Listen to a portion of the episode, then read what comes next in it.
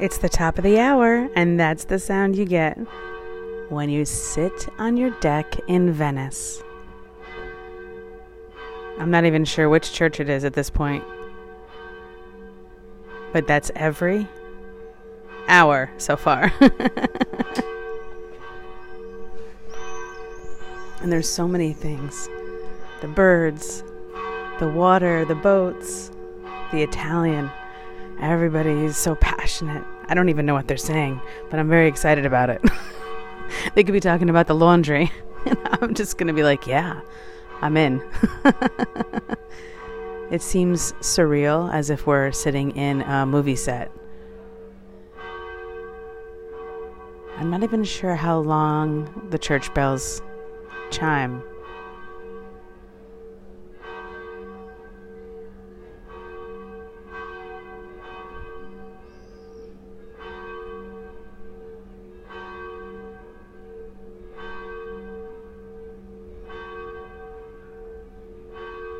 But there's something special about them. And as we set out on this journey, what I want to share first is that travel forces you out of your comfort zone. It forces you to make choices that you don't typically have to make, like what two shoes am I going to bring for an entire trip? And what um, Tylenol am I going to bring? Tylenol or am I going to bring Advil? And here comes a boat, a cute little speedboat chugging down the canal. Just thumping along.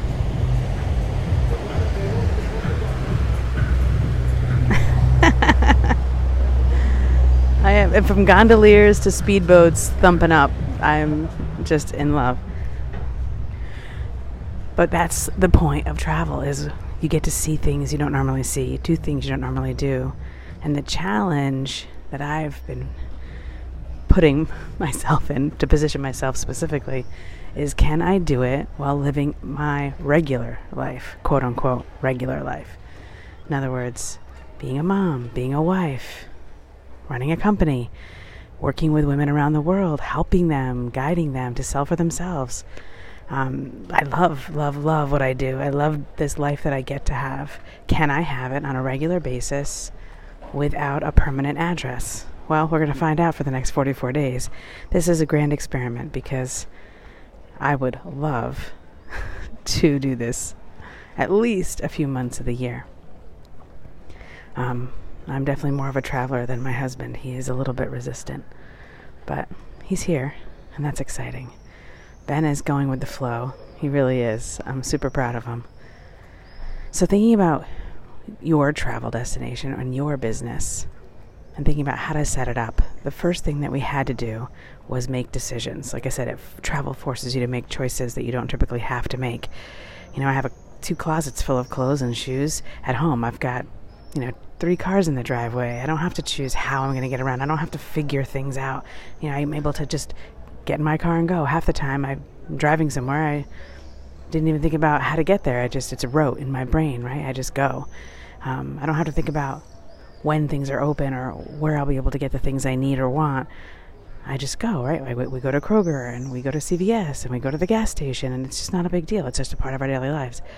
So that is what travel forces you to do is to step out of that daily life to say, well, how else can you do it? And it poses these really existential questions, which is what is most important in my life? What is most important um, when I lay my head in the pillow or you know, on deathbed, Renee's bed. What is she going to be most interested in? And so, for yourself, thinking about those things that are important and the things that need to happen once you decide what's important. Um, for me, what works is checklists, systems, and processes. And so, for anyone who's worked with me, oh, here goes another gondolier. I love it. we are literally right off the gondolier's path. Isn't that amazing? My husband just walked outside. I did. I have 10,000 pictures. He's like, take a picture. I'm like, I've got 10,029 already. Um, we've only just got here. Um, it's so majestic. So, having said that, decide what's important. For me, my business was important to have my connection with my uh, my community to be able to make sure that they knew that I still had their back, even if I was, you know, 4,000 miles away. But the, again, back to the, the point, there's women all over the world already. I might be based in Detroit on a regular basis, but they are thousands of miles away. And even the ones that are only 100 miles away are still meeting with me in the same way. And so, how is your business operating? Is that the same way? Is it the same interaction that you can have so that no matter where your feet are, no matter where your address is for that day, that week, that month, that year, you're able to still support and provide that value to the people who matter to you most in the case of your business, in the case of your personal life. So, having said that, all of the things that are important start to bubble to the surface when you're traveling. And you get to see things you might not normally see, experience things you might not normally experience, hear things you might not normally hear, like that big wild pack of birds that just flew by.